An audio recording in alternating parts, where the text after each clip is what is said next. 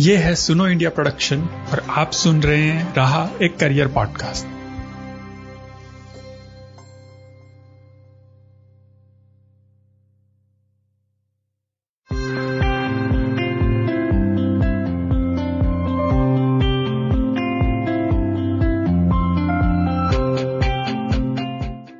नमस्कार, मैं तरुण निर्वाण आपका स्वागत करता हूँ राहा एक करियर पॉडकास्ट में। राहा के इस एपिसोड में हम बात करेंगे सोलार एनर्जी यानी सौर ऊर्जा की और इसमें उपलब्ध रोजगार के अवसरों की। भारत में सौर ऊर्जा एक तेजी से बढ़ता हुआ उद्योग है। वर्तमान में भारत की सौर ऊर्जा बनाने की क्षमता 31.69 गीगावाट है। भारत सरकार का शुरुआती लक्ष्य 2022 तक 20 गीगावाट तक सौर ऊर्जा का उत्पादन करना था, पर इस लक्ष्य को 2015 में ही हासिल कर लिया गया और इसे बढ़ाकर 2022 तक 100 गीगावाट कर दिया गया। वर्तमान में अगर हम हमारे देश की बात करें तो 22.8% ऊर्जा का उत्पादन रिन्यूएबल एनर्जी यानी अक्षय ऊर्जा से होता है और इन अक्षय ऊर्जा के स्रोतों में 36.7% सौर ऊर्जा है। आज के एपिसोड में हम इसी सौर ऊर्जा की और भारत में इस क्षेत्र में वर्तमान और भविष्य में रोजगार के लिए कितनी संभावनाएं हैं उन पर बात करेंगे नीरज कुलदीप से। नीरज जी ने आईआईटी मुंबई से एनर्जी साइंस एंड इंजीनियरिंग में बीटेक और एनर्जी सिस्टम में एमटेक की डिग्री हासिल की है। नीरज जी वर्तमान में council on energy environment and water CEEW जो कि एक रिसर्च ऑर्गेनाइजेशन है में एक रिसर्चर के तौर पर कार्यरत हैं। CEEW में नीरज जी का शोध सौर और पवन यानी विंड एनर्जी से जुड़े सामाजिक आर्थिक लाभों के इर्द गिर्द घूमता है और इन क्षेत्रों में किस तरह के रोजगार शामिल है और इनके लिए किस किस तरह के कौशल की जरूरत है से जुड़ा है। नीरज जी, आपका बहुत बहुत स्वागत है हमारे शो में। और सबसे पहले मैं आपसे ये जानना चाहूंगा कि आपने IIT से एनर्जी सेक्टर में टेक्निकल एजुकेशन लेने के बाद पॉलिसी और रिसर्च फील्ड में जाने का निर्णय कैसे लिया? जी बिल्कुल। अगर मैं अपना इंजीनियरिंग के कोर्सेज देखूं तो उसमें प्राइमरीली फोकस था सस्टेनेबिलिटी एंड सोलर एनर्जी पे। तो मेरा बैकग्राउंड सोलर एनर्जी में ही था, बट जब मैंने प्लेसमेंट जब मेरा हुआ तो मैं बहुत सारे ऑप्शंस एक्सप्लोर कर रहा था। इन ऑप्शंस में हम इनको 2-3 कैटेगरीज में डिवाइड कर सकते हैं। पहला ऑप्शन होता है अपना इंजीनियरिंग का, जो मैं जा सकता था किसी इंफ्रास्ट्रक्चर कंपनी में मेरा इंजीनियरिंग काम करने के लिए, जो कि सोलर प्लांट्स वगैरह लगाते हैं। दूसरा ऑप्शन था कि मैं हायर स्टडीज के लिए जा सकता था, जैसे MBA वगैरह कर लिया एंड फिर इंडस्ट्री में गया। बट जो मेरा मन था, क्योंकि मैं सोलर एनर्जी सेक्टर मैंने कोर्सेज किया था और ऑलरेडी 5 साल में कॉलेज में उन कोर्सेज की मैंने पढ़ाई की थी, मैं इसी सेक्टर में रहना चाहता था और मैं चाहता था कि कुछ इम्पैक्टफुल काम कर सके। तो इसीलिए फिर मैंने डिसाइड किया, जब मैं बहुत सारे ऑर्गेनाइजेशंस को देख रहा था, उस टाइम पे CEW भी एक नया ऑर्गेनाइजेशन था। मैंने 2015 में CEW को ज्वाइन किया एंड यहाँ का काम देख के मुझे लगा कि हम यहाँ पे जो पॉलिसी पे काम करते हैं तो उसकी वजह से हम एक डायरेक्ट इन्फ्लुएंस क्रिएट कर सकते हैं टू सपोर्ट द सेक्टर। जब हम काम कर रहे हैं इस सेक्टर में डायरेक्टली विद इंडस्ट्रीज के साथ में, या फिर जब हम मिनिस्ट्रीज के साथ में काम करते हैं, या फिर यूं कहिए कि जो डायरेक्ट डिसीजन मेकर्स होते हैं उनके साथ में हम यहाँ पे काम करते हैं, तो आपका जो भी आप रिसर्च कर रहे हो उसका एक डायरेक्ट इन्फ्लुएंस क्रिएट होता है, आप डायरेक्ट इम्पैक्ट क्रिएट कर सकते हो।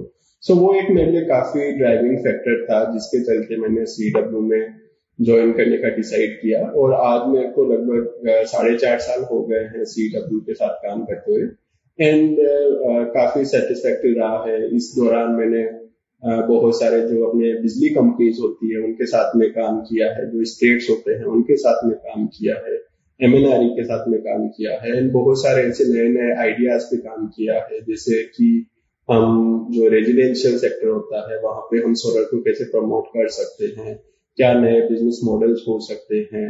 तो उन सब पे काम किया है, जो कि मेरे लिए काफी एक अच्छा अनुभव रहा है इन सब सालों में।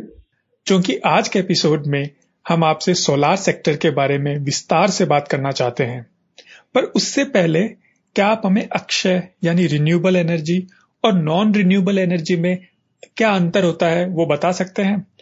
और अगर हम सोलार एनर्जी की बात करें तो इसका उत्पादन कैसे होता है और ये बाकी परंपरागत ऊर्जा स्रोतों से कैसे अलग है? तो देखिए, अगर मैं मूलभूत अंतर की बात करूं तो यहाँ पे दो चीजें हैं। पहली ये कि क्या ये टेक्नोलॉजी इलेक्ट्रिसिटी बनाने के लिए किसी ऐसे स्रोत पर निर्भर है जो असीमित है, मतलब आप उसे कितना भी यूज करो वो कभी खत्म नहीं होगा, या फिर ऐसे स्रोत पे जो कि सीमित है जो कभी ना कभी खत्म हो जाएगा। अब अगर मैं रिन्यूएबल एनर्जी टेक्नोलॉजीज की बात करूं तो इसमें सोलर एनर्जी या फिर सौर ऊर्जा कह लीजिए जो कि सूरज की किरणों से बिजली बनाती है, या फिर विंड एनर्जी कंसिडर कर सकते हैं जो कि हवा से बिजली बनाती है। ये दोनों टेक्नोलॉजी भारत में काफी लोकप्रिय है, काफी लोगों को इसके बारे में पता भी है, लेकिन ऐसी और बहुत सारी टेक्नोलॉजीज है जो इसी तरह अनंत या फिर अक्षय ऊर्जा के से इलेक्ट्रिसिटी बनाती है। अगर हम अब नॉन रिन्यूएबल की बात करें तो इसमें जैसे कोल टेक्नोलॉजी आती है, गैस टेक्नोलॉजी आती है, एंड पेट्रोलियम प्रोडक्ट्स के बेस टेक्नोलॉजी भी आती है जो अपने डीजी सेट्स होते हैं। ये सभी अगर इन सोर्सेज की हम बात करें तो ये अपनी पृथ्वी पे एक सीमित मात्रा में उपलब्ध है, एंड भविष्य में जैसे जैसे हम इनका यूज ज्यादा करेंगे ये खत्म हो जाएंगे। अब मैं दूसरे मूलभूत अंतर पे आता हूँ। देखिए, जब आप कोयला या डीजल से बिजली बनाते हैं तो उनसे धुआं निकलता है। इस धुएं में बहुत सारी हानिकारक गैसेस होती है जो इस पृथ्वी के पर्यावरण को नुकसान पहुंचा रही है। जैसा कि हम बात करते हैं कि जलवायु परिवर्तन की, धरती का तापमान बढ़ रहा है, पोल्यूशन बहुत ज्यादा हो गया, जैसे हम दिल्ली में आज बैठे हैं तो इतना पोल्यूशन है यहाँ पे। लेकिन रिन्यूएबल एनर्जी के साथ ऐसा नहीं है। जब आप सूर्य की रोशनी से या फिर हवा से बिजली बनाते हैं तो उनसे कोई उत्सर्जन नहीं होता, कोई हानिकारक गैसेस रिलीज नहीं होती है। तो ये दो मूलभूत डिफरेंस होता है रिन्यूएबल एनर्जी में एंड नॉन रिन्यूएबल एनर्जी में। अब मैं आता हूँ सोलर एनर्जी में। इसमें एक सोलर प्लेट होती है जो कि सिलिकॉन नाम के मटेरियल से बनी होती है। ये आपने बहुत सारी जो सोलर प्लेट्स होती है वो हमने बहुत सारी बिल्डिंग्स के ऊपर लगे हुए देखा होगा, एंड हम इससे फेमिलियर भी है। जब सूर्य की किरणें इस पर गिरती है तो ये उसे सोख लेता है, उसे इलेक्ट्रॉन उत्सर्जित होता है जिससे कि हम बिजली बनाते हैं। सोलर सिस्टम में तीन मेन कंपोनेंट होते हैं, उनमें से पहला है सोलर प्लेट जिससे हम बिजली बनाते हैं। दूसरा, हमें उसको छत पे लगाने के लिए एक स्ट्रक्चर चाहिए होता है, छत पे या फिर ग्राउंड पे लगाने के लिए एक स्ट्रक्चर चाहिए होता है जो दूसरा मेन कंपोनेंट होता है। और तो तीसरा मेन कंपोनेंट है वो है इन्वर्टर, जो कि सोलर से जो बिजली होती है वो डीसी फॉर्म में कन्वर्ट जनरेट होती है, उसको हमें जो घरों में बिजली यूज करते हैं वो एसी फॉर्म में होती है। तो इन्वर्टर उस बिजली को डीसी से एसी फॉर्म में कन्वर्ट करता है। सोलर में बहुत सारी अलग अलग टेक्नोलॉजीज भी है, इनमें मोनोक्रिस्टलाइन है, मल्टीक्रिस्टलाइन है, थिन फिल्म है, एंड अभी एक नया टेक्नोलॉजी भी मार्केट में आ रहा है जिसको हम HIT टेक्नोलॉजी बोलते हैं। ये सब डिफरेंट टेक्नोलॉजीज, इनका सिर्फ एफिशिएंसी अलग अलग होता है, बाकी सबका काम एक ही होता है जिसके थ्रू हम बिजली उत्पन्न करते हैं। ये तो आपने बताया कि सोलार एनर्जी क्या है और इससे बिजली कैसे उत्पन्न होती है, पर वर्तमान में सोलार सेक्टर के अंदर किस किस तरीके के रोजगार के अवसर उपलब्ध हैं और क्या ये रोजगार भी बाकी रोजगारों की तरह सिर्फ बड़े शहरों में उपलब्ध हैं या फिर इनमें रोजगार की संभावनाएं छोटे शहरों में भी हैं?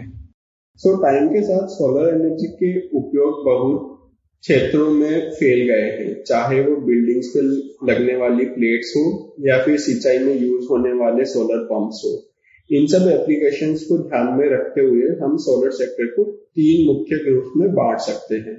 पहला, जो बड़े साइज के प्लांट्स होते हैं और जो अपने ग्रिड से कनेक्टेड होते हैं, जैसे अपने थर्मल प्लांट्स होते हैं कोल से इलेक्ट्रिसिटी जनरेट करने वाले, जो 600 मेगावाट या फिर 1000 मेगावाट के होते हैं। उसी तरीके से सोलर में भी हमारे पास बड़े प्लांट्स होते हैं जो 2000 मेगावाट तक के भी होते हैं।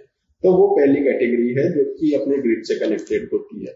दूसरी कैटेगरी में अगर हम देखें तो छोटे सिस्टम्स होते हैं जो बिल्डिंग्स की छतों के ऊपर हम लगाते हैं।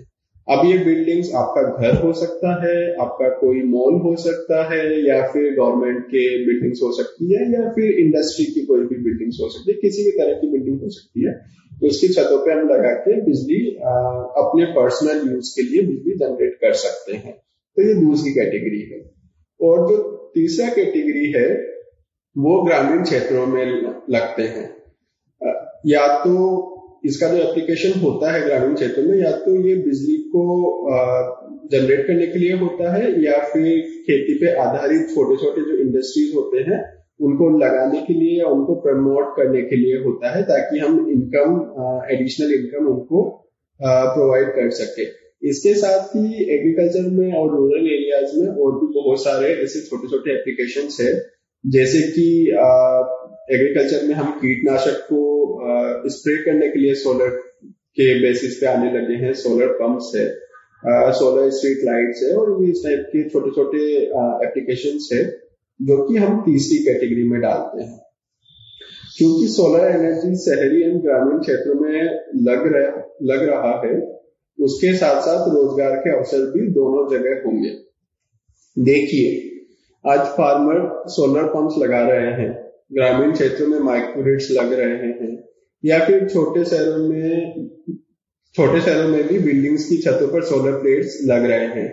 अब जब सोलर इंडस्ट्री कोने कोने में पहुंच गई है तो रोजगार भी पहुंच रहा है। उसके साथ साथ मैं खुद इस विषय पर पिछले 4 सालों से CEW में काम कर रहा हूं।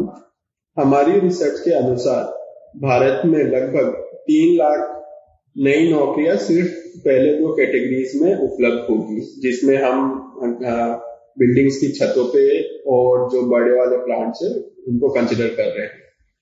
इन 3 लाख जॉब्स में से अभी तक सिर्फ 1 लाख जॉब ही सेक्टर में अवेलेबल है। 2 लाख नए जॉब्स और आएंगे जैसे जैसे हम इसमें प्रोग्रेस करेंगे।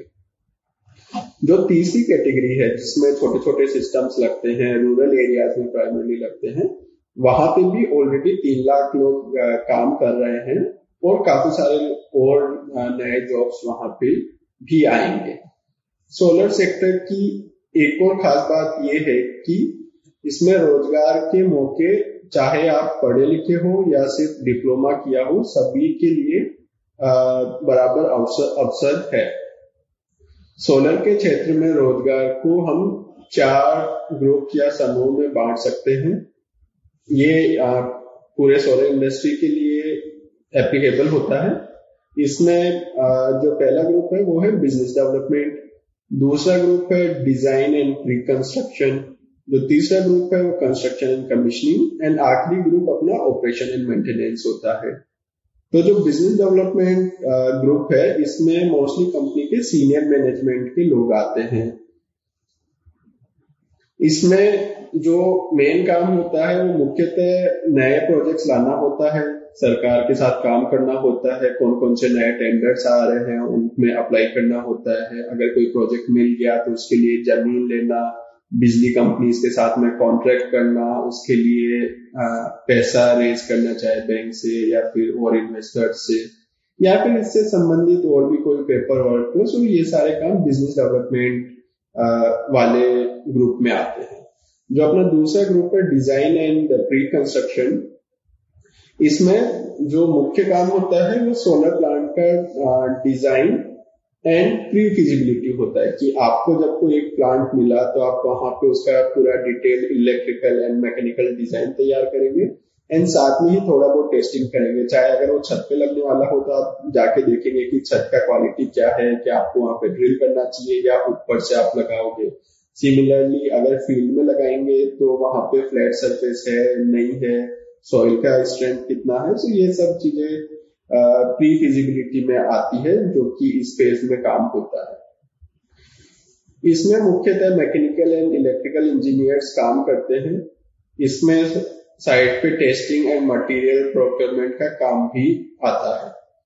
तीसरा ग्रुप जो है वो अपना कंस्ट्रक्शन एंड कमीशनिंग है।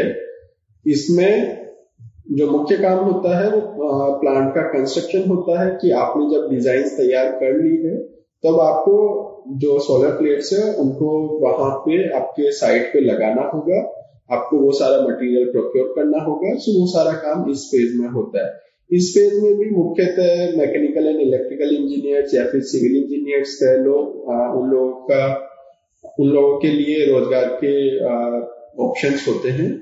इस फेज में डिप्लोमा धारक भी काम करते हैं। एंड जब अपना आखिरी फेज होता है वो ऑपरेशन एंड मेंटेनेंस का होता है।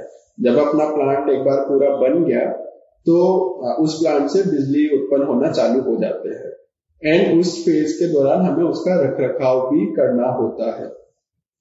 उस रखरखाव में जैसे अपना डेली का पैनल्स का क्लीनिंग आ जाता है, इन्वर्टर्स का क्लीनिंग आ जाता है। इसमें आपको ये भी मॉनिटर करना होता है कि आपका हर प्लेट जितना उत्पादन करना चाहिए उतना उत्पादन कर रहा है या नहीं कर रहा, या फिर कोई फॉल्ट है उन फॉल्ट्स को कैसे एड्रेस करना। सो इस फेज में अगेन इंजीनियरिंग बैकग्राउंड से लोग होते हैं, डिप्लोमा धारक भी होते हैं। सो ये चार अपने पूरे इंडस्ट्री को हम चार कैटेगरीज में डिवाइड कर सकते हैं। इन चार कैटेगरी में ही मोस्टली जॉब्स होते हैं। तो जैसा कि आपने बताया कि सोलार सेक्टर के अंदर चार मुख्य श्रेणियों के अंदर जॉब्स अवेलेबल हैं, पर सोलार सेक्टर के अंदर एंट्री के लिए लोगों को किन किन बातों की जानकारी होनी चाहिए? जैसा कि हम सोलर के बारे में बात कर रहे हैं, सोलर टेक्नोलॉजी कहने में एकदम सिंपल टेक्नोलॉजी है। सो इसके लिए आपको बहुत एडवांस स्किल सेट या ऐसा कुछ नहीं चाहिए होता है। बट जो कुछ चीजें हैं जो आपको ध्यान में रखनी चाहिए इस सेक्टर में एंटर होने से पहले, एक तो ये कि ये एक नया सेक्टर है तो आपको वो थोड़ा विश्वास रखना पड़ेगा ताकि आप कुछ साल इस सेक्टर को दे पाओ अपना करियर बनाने के लिए। दूसरा जो एक इम्पोर्टेंट चीज होता है वो ये है, क्योंकि ये जो प्लांट्स होते हैं वो रिमोट एरियाज में लगते हैं तो आपको बहुत बार साइट्स पे रहना पड़ता है। वहां पे कभी कभी कंडीशंस भी थोड़ा एक्सट्रीम होता है, जैसे कि विंड के प्लांट्स अपने तमिलनाडु में लग रहे हैं, राजस्थान में लग रहे हैं। सिमिलरली सोलर के प्लांट्स भी डेजर्टी एरियाज में लगते हैं तो वहां पे कंडीशंस थोड़ा हमें एसी वाला रूम नहीं मिलेगा। तो उन सब चीजों के लिए भी हमें अवेयर होना चाहिए कि जब हम इस सेक्टर में आ रहे हैं तो हमें साइट पे काम करना पड़ेगा। तो अभी तक हमने बात की सोलार सेक्टर क्या है और इसमें किस तरीके के रोजगार के अवसर उपलब्ध हैं, पर इन रोजगार के लिए जो स्किल्स चाहिए उन्हें प्राप्त करने के लिए किस तरीके के कोर्सेज भारत में उपलब्ध हैं और कौन कौन सी यूनिवर्सिटीज या कॉलेज ये कोर्स करवाते हैं? जी बिल्कुल। तो इस सेक्टर की तरफ रुझान पिछले कुछ सालों में काफी बढ़ा है। इसे देखते हुए बहुत सारे कॉलेजेस एंड यूनिवर्सिटीज ने रिन्यूएबल एनर्जी से related courses and programmes start कर दिए हैं। IITs, NITs, TERI school of advance studies and काफी सारे स्टेट यूनिवर्सिटीज है जो सोलर एनर्जी से रिलेटेड कोर्सेज अवेलेबल करा रहे हैं। चाहे वो आप बैचलर्स के लिए देखें या फिर मास्टर्स के लिए देखें या फिर आप PhDs के लिए देखें, हर लेवल पे इन सब यूनिवर्सिटीज में ये सारे कोर्सेज अवेलेबल है। इसके साथ ही plant design, installation and operation and maintenance activities के लिए लोगों को ट्रेन करने के लिए भारत सरकार के नवीन एंड नवीकरणीय मंत्रालय यानी ministry of new and renewable energy MNRE ने सूर्यमित्रा प्रोग्राम भी चालू किया है। इसके तहत 50,000 लोगों को ट्रेनिंग दी जाएगी। बहुत सारे इंडस्ट्रियल ट्रेनिंग इंस्टीट्यूट्स यानी ITIs एंड तकनीकी संस्थान इस स्कीम के साथ जुड़े हुए हैं। इसमें 10th and 12th pass students भी पार्ट ले सकते हैं एंड सोलर एनर्जी सेक्टर से जुड़ सकते हैं।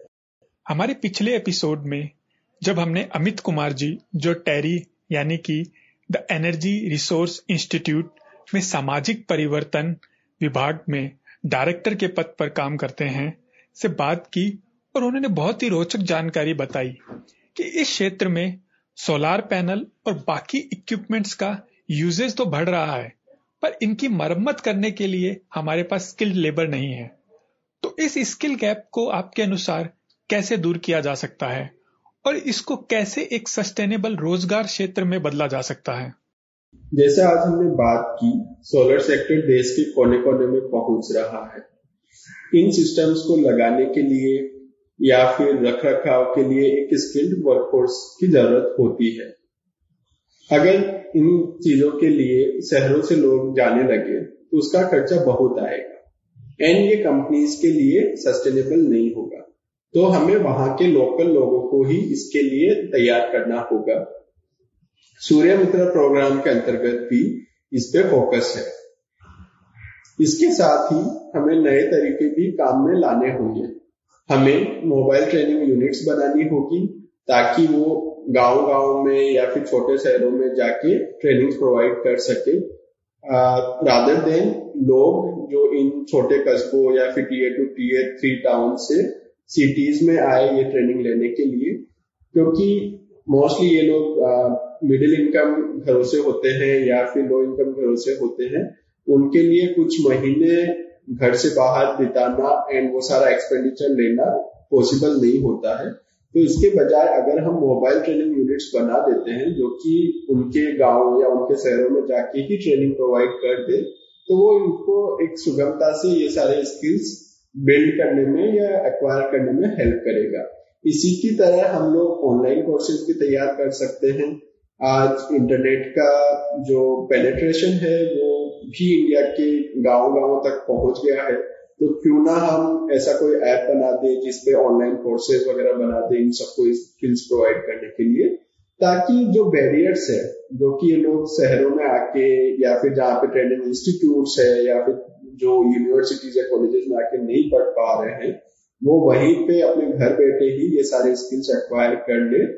एंड जो उन एरियाज में जो रोजगार उपलब्ध है सोलर इंडस्ट्री में, उनको सस्टेनेबली उनमें पार्टिसिपेट कर पाए। एक बहुत ही महत्वपूर्ण पहलू जो कि सब जानना चाहते हैं, इस क्षेत्र में सैलरी का पे स्केल क्या रहता है और ये बाकी रोजगारों जैसे कि इंजीनियर, डॉक्टर की तुलना में कितना कॉम्पिटिटिव है? देखिए, कोई एक नंबर बताना तो मुश्किल होगा, पर जितना मैं इस इंडस्ट्री को जान पाया हूँ, समझ पाया हूँ, किसी और इंफ्रास्ट्रक्चर इंडस्ट्री के बराबर ही है। कोई डिफरेंस नहीं है। सोलर इंडस्ट्री भी एक इंफ्रास्ट्रक्चर इंडस्ट्री है एंड बाकी इंफ्रास्ट्रक्चर इंडस्ट्रीज में जैसे जो पे स्केल इंजीनियर्स को मिलता है, चाहे वो मैकेनिकल से हो या सिविल से हो या इलेक्ट्रिकल से हो, उसी के सिमिलर या फिर उससे लगभग बराबर इस सेक्टर में भी मिलता है।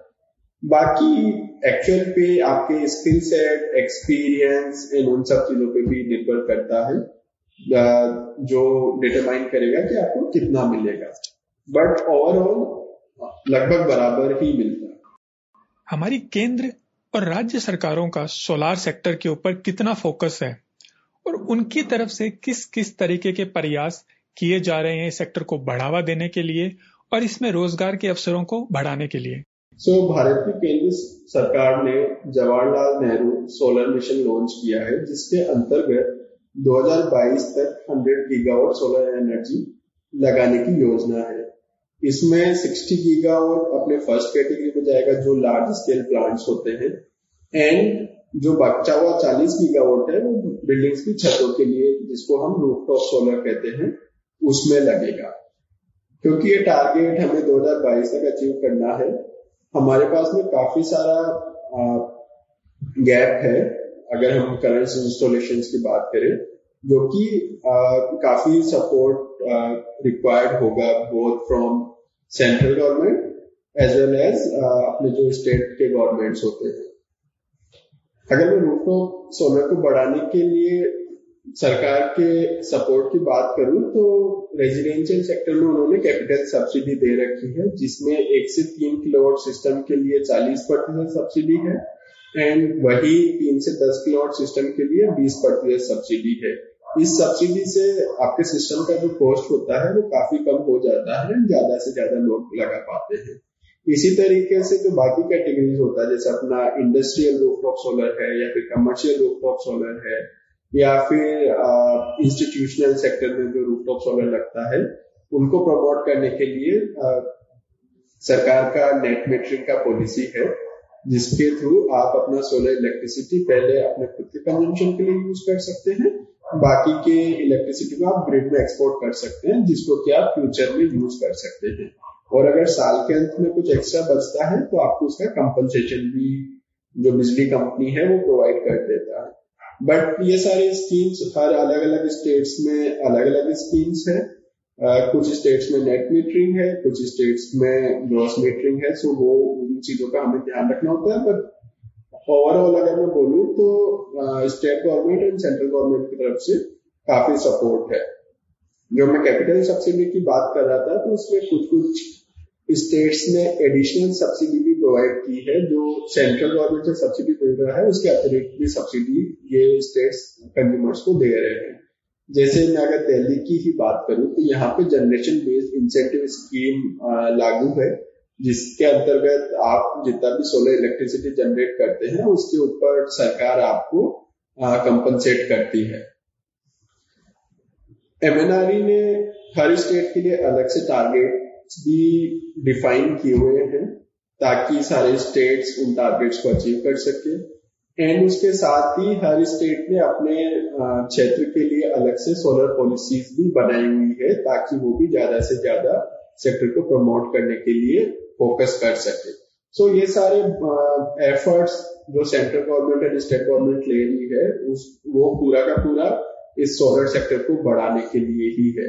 एंड इन एफर्ट्स का ही रिजल्ट है कि हम अगर मैं बात करूं 2009 में लगभग हमारे पास में 10 मेगावाट के सोलर प्लांट्स थे, आज वही बढ़ के लगभग 35-36 गीगावाट हो गए। तो नंबर्स की टर्म में हम 10 मेगावाट से 35,000-36,000 मेगावाट तक पहुंच गए हैं इन पिछले 10 सालों में, जो कि एक बहुत बड़ी अचीवमेंट है। एंड ये सारा अचीवमेंट इन सपोर्ट्स के बेसिस पे ही हुआ है। हमारे बहुत सारे लिसनर्स ये भी जानना चाहते हैं कि जो लोग अपने मिड करियर में हैं और इस क्षेत्र में जॉब करना चाहते हैं या फिर किसी कारण उनकी जॉब चली गई है और वो अपना नया करियर इस क्षेत्र में बनाना चाहते हैं, तो उन लोगों के लिए किस किस तरीके की संभावनाएं इस क्षेत्र में है। सोलर जैसा हम बात कर रहे थे कि बाकी की इंफ्रास्ट्रक्चर इंडस्ट्रीज के जैसा ही है, बस कुछ कुछ जॉब प्रोफाइल्स है जो कि आपको स्पेसिफिक स्किल्स मांगते हैं। जैसे कि क्योंकि ये नया सेक्टर है, बहुत सारे पॉलिसीज है, अलग अलग स्टेट के अलग अलग पॉलिसीज है, तो आपको कुछ स्किल्स चाहिए ताकि ऐसी स्किल्स चाहिए जिसके बेसिस पे आप इन पॉलिसीज को समझ सको, इन रेगुलेशंस को समझ सको, क्योंकि आपको जो बिजनेस करना है वो इन्हीं पॉलिसीज एंड रेगुलेशंस के अकॉर्डिंग करना है। साथ में आपको प्लांट का डिजाइन भी आना चाहिए। तो ये ऐसे कुछ कुछ पर्टिकुलर जॉब प्रोफाइल्स है जो कि आपको बाकी सेक्टर्स या फिर बाकी इंडस्ट्रीज से अलग है।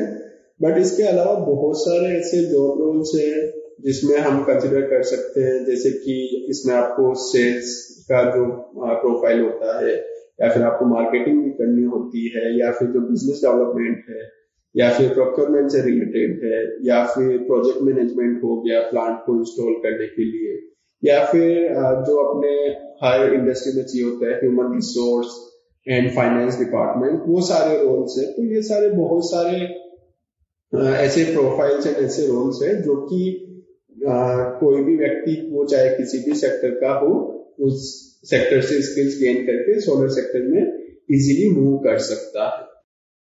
और अंत में मैं आपसे ये जानना चाहूंगा कि इस क्षेत्र में किस किस तरह के इनोवेशन हो रहे हैं जो हमें भविष्य में देखने को मिल सकते हैं, और भारत में इस क्षेत्र में एंटरप्रेन्योरशिप के लिए कितनी संभावनाएं हैं।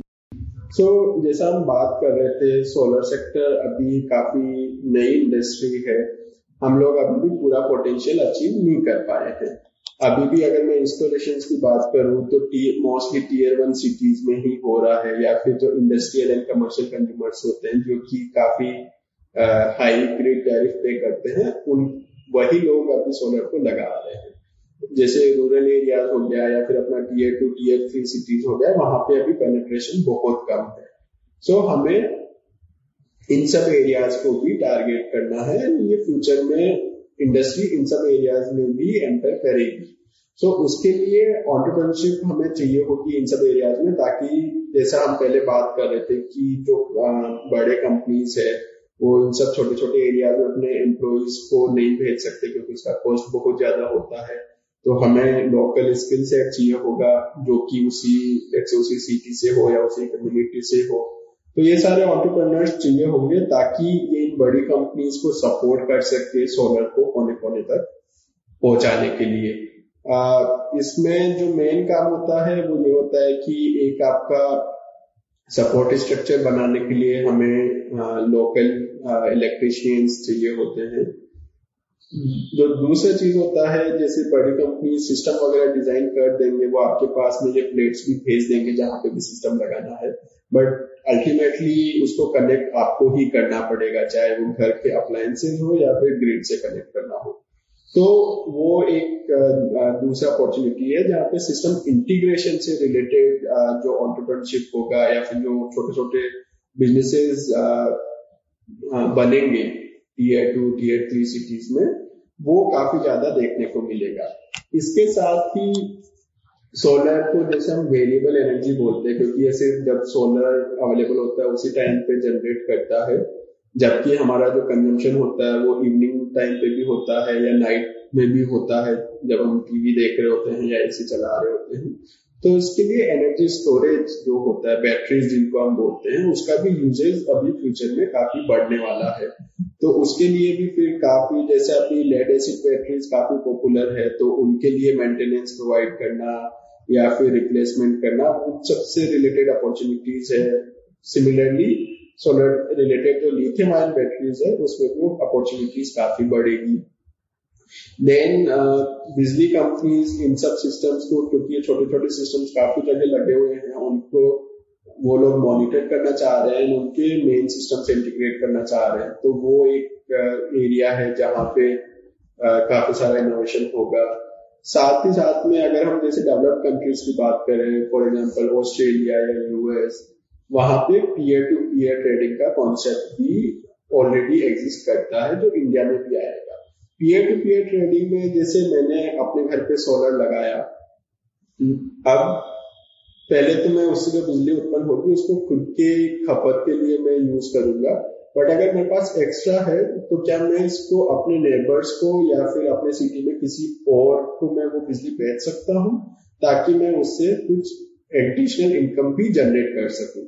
तो वो peer to peer trading concept होता है जो कि इंडिया में भी अभी आएगा। इसके अलावा अगर हम ग्रामीण क्षेत्रों की बात करें तो वहां पे बहुत इनोवेशन हो रहा है, जिसमें सोलर को यूज करके नए नए एप्लीकेशंस इजाद हो रहे हैं। सोलर, जैसे हम सोलर पंप्स हम ऑलरेडी देख रहे हैं, काफी सारे लोग फार्मर्स सोलर पंप्स लगा रहे हैं। सिमिलरली कुछ ऑर्गेनाइजेशंस ने सोलर चिलर्स भी बनाए हैं ताकि दूध वगैरह को या फिर जो वेजिटेबल्स प्रोड्यूस होते हैं उनको ज्यादा टाइम तक फ्रेश रखा जा सके सोलर एनर्जी के साथ में। उसके साथ में ही जो रीजनल छोटे छोटे इंडस्ट्रीज होती है जिनको हम एग्रो इंडस्ट्रीज बोलते हैं, जो फार्मिंग पे निर्भर होती है, जैसे राइस मिल हो गया या फिर और ऐसे ही इंडस्ट्रीज हो गए, तो वहां पे भी सोलर का इंटीग्रेशन काफी होगा एंड वो वैसी अपॉर्चुनिटीज बढ़ेगी। साथ में कुछ लोग इसको कनेक्ट कर रहे हैं और भी जो मैकेनिकल एप्लीकेशन है, जैसे एग्रीकल्चर के लिए हम ट्रैक्टर्स यूज करते हैं, तो क्या हम सोलर ट्रैक्टर्स बना सकते हैं। सो ये इस टाइप के जैसे जैसे सेक्टर इवोल्व होगा, ग्रो करेगा, नए नए एप्लीकेशन सोलर के भी आते जाएंगे जिनपे वर्क होगा एंड फिर वो इम्प्लीमेंट होगा। बहुत बहुत धन्यवाद नीरज जी आपका हमसे बात करने के लिए और सोलार सेक्टर के बारे में हमें इतनी सारी जानकारी देने के लिए।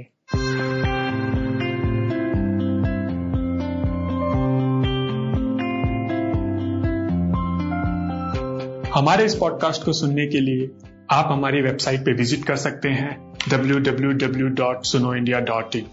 इसके अलावा आप कोई भी पॉडकास्ट ऐप जैसे Google podcast, Spotify, Castbox या कोई भी अन्य ऐप डाउनलोड कर सकते हैं। और अगर आप आईफोन यूजर हैं तो आप डायरेक्ट iTunes के जरिए भी हमारा पॉडकास्ट सुन सकते हैं। अलविदा लेने से पहले मैं सुनो इंडिया के team editor Padma Priya, producer Rakesh Kamal, Kunika and Vaishali, Hindi editing में हमारी हेल्प करने के लिए योगेंद्र सिंह, नंदिता और खूबसूरत आर्ट वर्क के लिए प्रियंका कुमार का शुक्रगुजार हूँ जिनके प्रयास से ये पॉडकास्ट आप तक पहुँच रहा है। धन्यवाद।